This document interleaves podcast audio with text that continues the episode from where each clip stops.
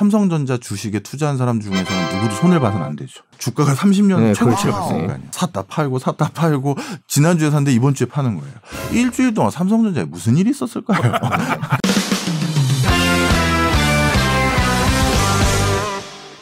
네, 몰스트리트 시작하겠습니다. 5월 들어서 주식 시장이 불안 불안합니다. 이렇게 불안할 때일수록 기본적인 거 봐야 되고 세계 경제 큰 그림 봐야 되겠죠.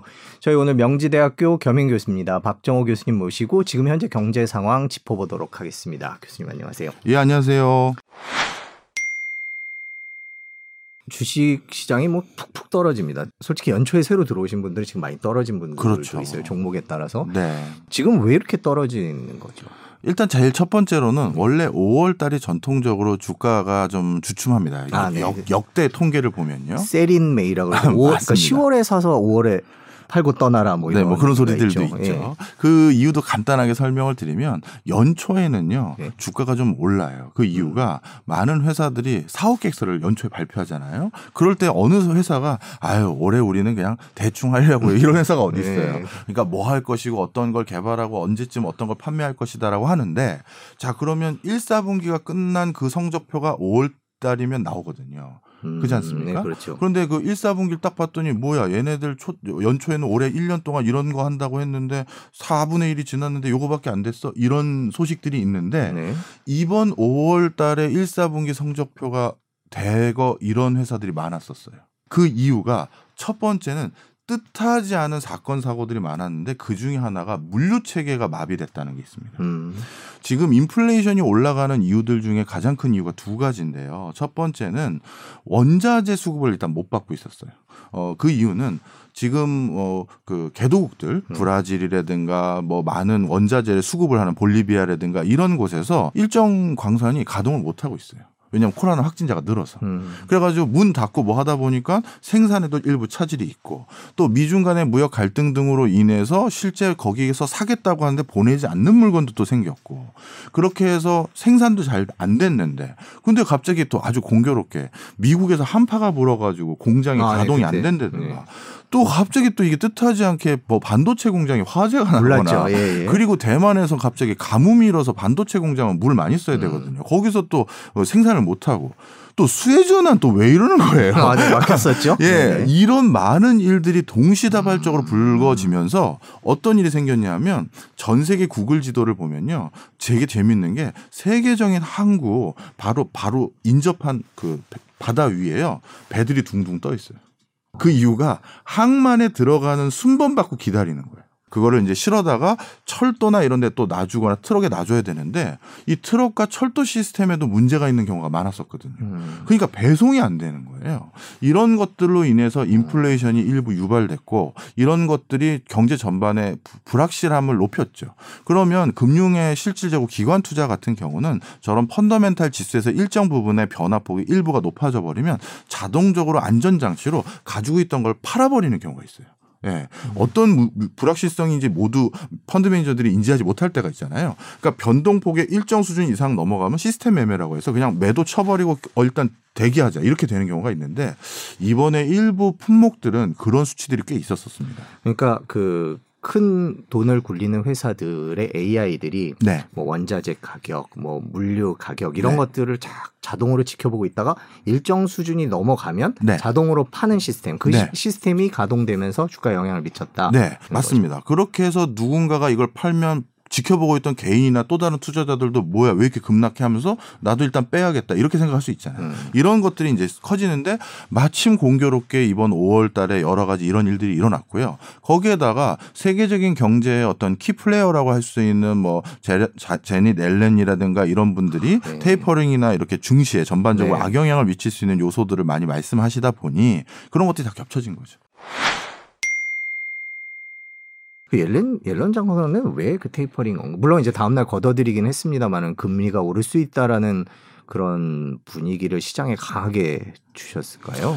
아, 지금 미국이 네. 예, 인플레이션은 정말 크게 우려될 수준까지 왔었습니다. 아. 예. 일단 주택 가격의 상승은 뭐 네네, 최고치에 그렇죠. 네. 가까웠고요. 그다음에 여러 기업들이 가지고 있는 재고 물품들이 부족한 상태고 음. 그러다 보니까 재고를 쌓아 놓기 위해서 선매하는 거 있죠. 우리가 일단 돈 보낼 테니까 먼저 물건 생기면 우리한테 보내 주세요. 음. 이런 거죠.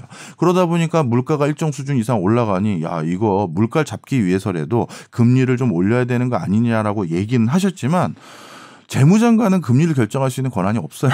음, 그렇죠. 예, 오히려 연준 의장은 작년부터 올해는 이런 물가 인상을 어느 정도 우린 지켜보겠습니다라는 명분 아래 목표 물가제를 평균에 맞추겠다라고 했거든요. 네, 그렇죠. 그러니까 일정 수준 이상 올라가도 지켜보겠다. 어, 평균이라는 게 오르고 내려져서 맞추겠다는 얘기니까요. 그래서 정작 연준에서는 그런 기조는 아니기 때문에 너무 크게 우려하실 건 없지만 그래도 금리를 계속 낮출 수는 없는 거거든요. 그렇죠. 언젠가 뺄 시점을 우리가 다 지켜보긴 해야죠. 바이든 정부에서 돈을 풀기로 약속했고 예고했던 금액의 수준이 네. 어, 돈을 걷어들일 수 있는 수준이 거의 아니에요. 이게 음. 진짜 야 이렇게 많이 돈을 풀어도 되는가 싶을 정도죠. 당연히 그렇게 또 돈이 풀리니까 재무부 장관 입장에서는 또 인플레이션을 걱정하는 건 저도 이해는 합니다. 음. 그런데 지금 그 예고됐던 많은 것들을 그런 바이든 정부가 우- 우려해서 그 걷어들일 거냐 그럴 것 같지 않은 게요. 어, 최근에 미국의 고용 지표를 보면 되는데 지난주 금요일 날 미국의 어, 고용 지표들이 발표가 됐었는데 생각보다 실업률이 많이 안 낮아졌습니다. 그거는 물론 어, 정책적 이슈가 있었어요. 뭐 너무 많이 기초 생활 뭐 보- 보상금이라고 해야 될까요? 실업 수당, 네. 뭐 재해 재난금 이런 것들을 나눠주다 보니까 적극적으로 구직 활동을 할 필요가 없었던 것도 있지만 또 한 가지 중요한 것은 영구적 실업자 숫자라는 게 거의 4배 가까이 늘었어요. 통상적으로 미국에서 7, 8년 동안 유지됐던 숫자에 4배가 늘었어요. 이 영구적 실업자라는 건 뭐냐 하면 경기가 일정 수준 이상 장기간 불황이 되거나 그런 과정에서 본인이 어 일정 소득 이하로 완전 나락으로 떨어지는 사람들이 생겨요. 그러면 그런 분들은 단기간에 정상적인 커리어 패스로 돌아오기가 실질적으로 불, 어, 불가능하거든요. 그런 숫자가 4배 가까이 늘어난 거예요. 그런 사회적인 지금 커다란 뭐 빈부격차의 문제라든가 구조적 음. 실업자가 늘어나면 이건 중장기적으로 미국의 재무 어, 재정 저 지출에도 큰 부담감이 되거든요. 그러니 지금 그런 걸 차단하겠다는 거예요. 음. 코로나도 완벽하게 터널을 지났다고 볼 수가 없는데 그 지출을 안 한다? 저는 그렇게 보진 않습니다. 음. 그러니까 채권을 걷어들인다든가 뭐 하여튼 뭐 그런 거 쉽지 않아 보여요. 그 이렇게 보면 미국 주식 시장이 계속 이제 작년부터 쭉 올라가는데 올라갈 수 있을까라는 생각이 들어요. 최근에 미국의 뭐 유명 투자 회사들은 올 연말까지 미국 시장을 쳐다보지도 마라 뭐 이런 발표를 하기도 했던데요. 어떻게 전망을 하시는지요? 예. 그거에 대해서 같이 마- 맥을 어, 결부해서 설명드리면 좋을 게 또 인플레이션이 들어가요. 네네. 무슨 얘기냐면 작년이나 올해 회사가 크게 달라진 거 없는데 회사의 주가가 많이 올라간 회사들도 꽤 많이 있죠. 그런 거는 단적으로 뭐다? 유동성의 힘인 거예요. 음. 그런데 그렇게 유동성이 풀렸기 때문에 같이 그냥 돈이 흘러 들어가다 보니까 주가가 오른 회사도 분명 있습니다. 그런 거는 우리가 옥석을 가려야 되는데 어떤 회사들의 주가가 급등했냐면 새로운 판이 열렸던 회사들. 음. 네. 예를 들어서 이제 코로나 19 때문에 더더욱 우리가 경각심을 갖게 됐던 친환경, 신재생 에너지, 전기 자동차, 그다음에 온라인 베이스로 한 여러 가지 ontact, untact 비즈니스 이런 것들은 앞으로 이게 사람의 삶의 행태와 문화를 바꿨다라는 것 때문에 많은 기회가 있다라고 판단돼서 지금 매출이 지금 흑자가 아님에도 불구하고 주가가 막 천정부지로 뛴 거거든요. 네, 엄청 올랐죠. 이거는 그냥 환경이 바뀐 거를 주식은 항상 미래를 선반영하기 때문에 미리 들어간 거예요. 그러니까 그런 회사들과 그냥 그냥 유동성 때문에 올라간 회사가 혼재되어 있죠. 그러다 보니까 조만간 유동성의 힘만으로 올라갔던 회사들 중에 상당 부분 떨어지는 회사도 생길 겁니다. 이제부터는 대세 상승장이 아니라 실력 싸움이다. 회사를 잘 보고 옥석을 잘 가린 사람은 웃고 그러지 못한 사람은 울게 되는 거라고 말씀을 드리고 싶고요. 바로 요 맥락에서 또 인플레이션이 유발되는 이유가 여기 있는 거예요. 자, 그러면 이 인플레 속에서도 그런 국가가 보조금 주고 지원하고 정책적으로 규제를 풀어서 설치할 수 있게 허용해 줄 섹터들이 있을 거 아니겠습니까? 그 섹터들 중에서 유망한 회사들, 선도 회사들을 잘 선점해서 투자해 놓으면 이 뭐랄까 과도기가 지나고 나면 그들의 세상이 열리는 거죠. 음. 네.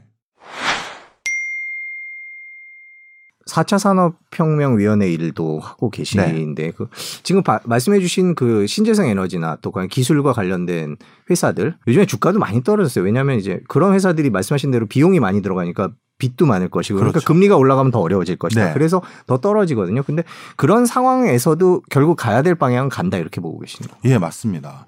어 사실 어 주식 투자를 어떻게 하느냐 이제 이제 관 관건이에요. 투자를 하실 때 어, 나만의 투자 패턴들과 방식들이 있으셔야 됩니다. 저는 하나를 사 놓으면 아무리 빨리 팔아도 1년 6개월 이상은 다 들고 있는 아. 경우가 많아요. 그러니 제가 사는 그 회사들 지금 막 뭘 하겠다고 막 그 기술 개발하고 뭐 하나씩 추가 투자하는 회사들은 지금 바로 흑자를 내거나 이런 회사들이 아닌 경우도 있어요. 음. 그런데 몇 년 지난 뒤거나 1년 지난 뒤에는 견실하게 그 분야에서 시장 점유율을 발휘하고 있는 회사들인 경우가 있겠죠. 그런 회사들은 뭐 이런 금리의 추이에 다소, 다소 재무적 부담이 있을지 모르겠지만 자기 갈 길을 가거든요. 음. 저도 그거와 함께 발맞춰서 나중에 수확을 거두는 거죠. 거죠. 그런데 간혹 나는 돈을 3개월, 6개월 단위로 요 돈은 일정 부분의 요 포트폴리오는 내가 그런 단위로 운용해서 내가 돈을 넣고 빼고를 하겠다라고 하신 분들이라면 분명 금리가 올라가는 것은 미래의 어떤 성장주들에게는 네. 큰 악영향이 됩니다. 그런 분들이라면 이번 테마로 주가가 일부 하락 조정이 될 것은 당연하기 때문에 어 금액을 빼시는 것과 맞겠죠. 그러니까 내 투자 패턴에 어, 이 이슈를 어떻게 감내할 것인지가 다 다른 거지 그 뉴스를 보고 모두 똑같이 행동하는 게 아니에요. 그런 생각이 들어요. 막 떨어지는 날 보면 아, 이익 난 거를 그냥 팔아버릴까 이런 음. 생각도 들고 어, 손해가 더 나기 전에 얼른 팔까 뭐 앞으로 계속 안 좋다는데 이런 마음들이 되게 오가거든요. 그런 분들은 리스크 관리를 어떻게 하라고 얘기를 해주시나요? 첫 번째 어, 투기와 투자를 구분하셔야 돼요. 내가 음. 투자를 하고 있는지 투기를 하고 있는지 내가 그 회사가 어떤 회사인지를 속속들이 남에게 설명할 수 있을 정도의 회사에 투자하고 있다면 그 돈을 넣고 있다면 그건 투자입니다. 근데 뭔지 모르는 거에 돈을 넣고 있다면 그건 투기예요. 그 다음에 내가 지금 감내할 수 있는 돈을 넣고 있으면 투자지만 그러지 못한 돈을 신용 끌어다가 넣고 있다면 그건 투기입니다. 그리고 사회적으로 기여하는 회사에다가 돈을 넣고 있다면 그건 투자지만 그렇지 못한 회사에다가 돈을 넣고 있다면 그건 투기가 되는 거예요. 체크리스트를 스스로 만드신 다음에요. 내가 이것들이 다 맞, 맞게 하고 있는지 어, 그걸 보신 다음에 돈을 넣으시고 그러고 나면 제가 뭐 이건 좀 주제 넘은 소리일 수도 있습니다만 어, 이렇게 표현을 제가 많이 하거든요. 얼마 전에 삼성전자가 30년 최고치를 어, 주가 최고치를 네. 경신했어요. 네. 30년. 그럼 원칙상 그 30년 동안 삼성전자 주식에 투자한 사람 중에서는 누구도 손해를 봐서는 안 되죠. 네. 주가가 30년 네, 최고치를 그렇죠. 갔으니까요. 네. 근데 그 중에 삼성전자 주식 투자해서 손해 봤다는 분이 절반 이상이 될 겁니다. 분명. 음. 그죠? 그 이유는 뭐냐? 너무 뭔가가 샀다 팔고 샀다 팔고 지난주에 샀는데 이번 주에 파는 거예요. 일주일 동안 삼성전자에 무슨 일이 있었을까요? 네. 저는 그런 거에는 잘 동의 안 하는 네. 투자자입니다. 그런 교수님도 결국 장기 투자라는 것이구나. 여기도 조심해야 되는 게요. 장기 투자한 개인들의 계좌만을 모아가지고 그 사람들의 성적표가 전체 종합주가 지수의 성적표와 비교해서 더 높은지 낮은지를 비교했던 논문들이 많아요. 음. 결론이 어떨 것 같으세요? 장기 투자가 높죠. 훨씬 낫습니다. 왜 그런지 아세요? 장기 투자를 개인들이 왜 했냐면 주가가 폭락한 거예요.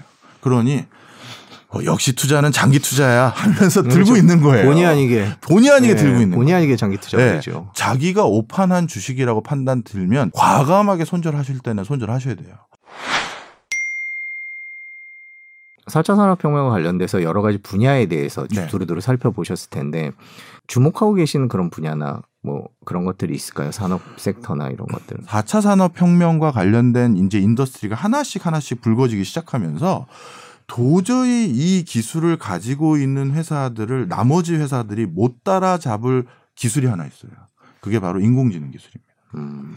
인공지능 그러니까 빅데이터 데이터를 모아가지고 그걸 가지고 우리 부장님의 소비 패턴, 투자 패턴, 박정호의 소비 패턴, 투자 패턴을 다 알고 있다. 그럼 이 사람에게 언제 어느 시점에 무엇을 세일즈해야 될지를 이 회사는 다 알고 있는 거예요. 음, 네. 그걸 안 가지고 있는 다른 회사는 못 가지고 있죠. 그럼 누가 이길지 뻔하거든요. 음.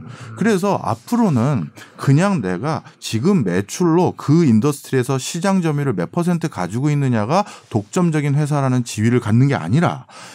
그 생태계에서 돌아다니는 raw data 그게 다 어디로 흘러가서 아 이번에는 이런 상품 개발하면 되는구나 그걸 뻔히 다 알 수 있는 회사 그 회사가 독점적 지위를 갖는 거거든요. 음.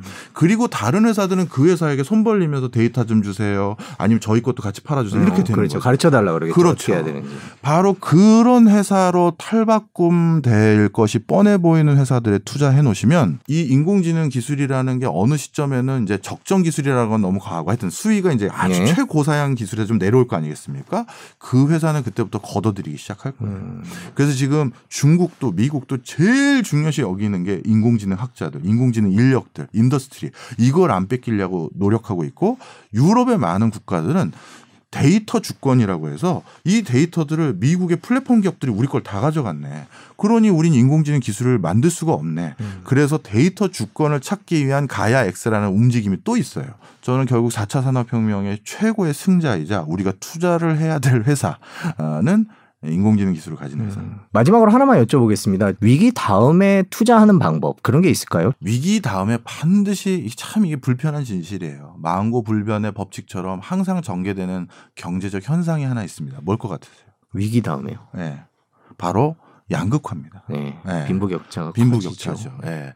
그래서 위기 다음에 항상 불거졌던 현상은 소비 시장이나 우리 시장이 쉽게 쉽게 해서 두 개로 갈라져요. 프리미엄 시장과 초저가 시장. 음. 지금도 백화점에 새벽에 문 열기 전에 줄 서 있죠. 아, 네. 그리고 그 오픈런 맞아. 맞습니다. 네. 어, 명품 브랜드 중에서도 초고가 명품 브랜드만 더 잘 팔립니다. 샤넬, 에르메스. 예. 예. 이건 다 그런 브랜드를 얘기해도 되는 방송이군요. 네, 그렇습니다. 아, 예. 심지어는 분석도 했습니다. 아, 그러시군요. 네, 괜찮습니다. 아, 예. 뭐 예. 마음 편하게 예. 예, 그래서 그런 명품 브랜드는 더 많이 팔리고요. 네. 이게 항상 위기 뒤에 시장이 이렇게 갈라져 버리다 보니까 이쪽 프리미엄 시장을 방점 찍고 활동하는 기업은 그 뒤에 매출이 더 늘고 초저가를 공략하는 뭐 이커머스라든가 이런 데는 매출이 더 올라가는 거죠. 그다음 두 번째 위기 때는 항상 어떤 일이 생기냐면요.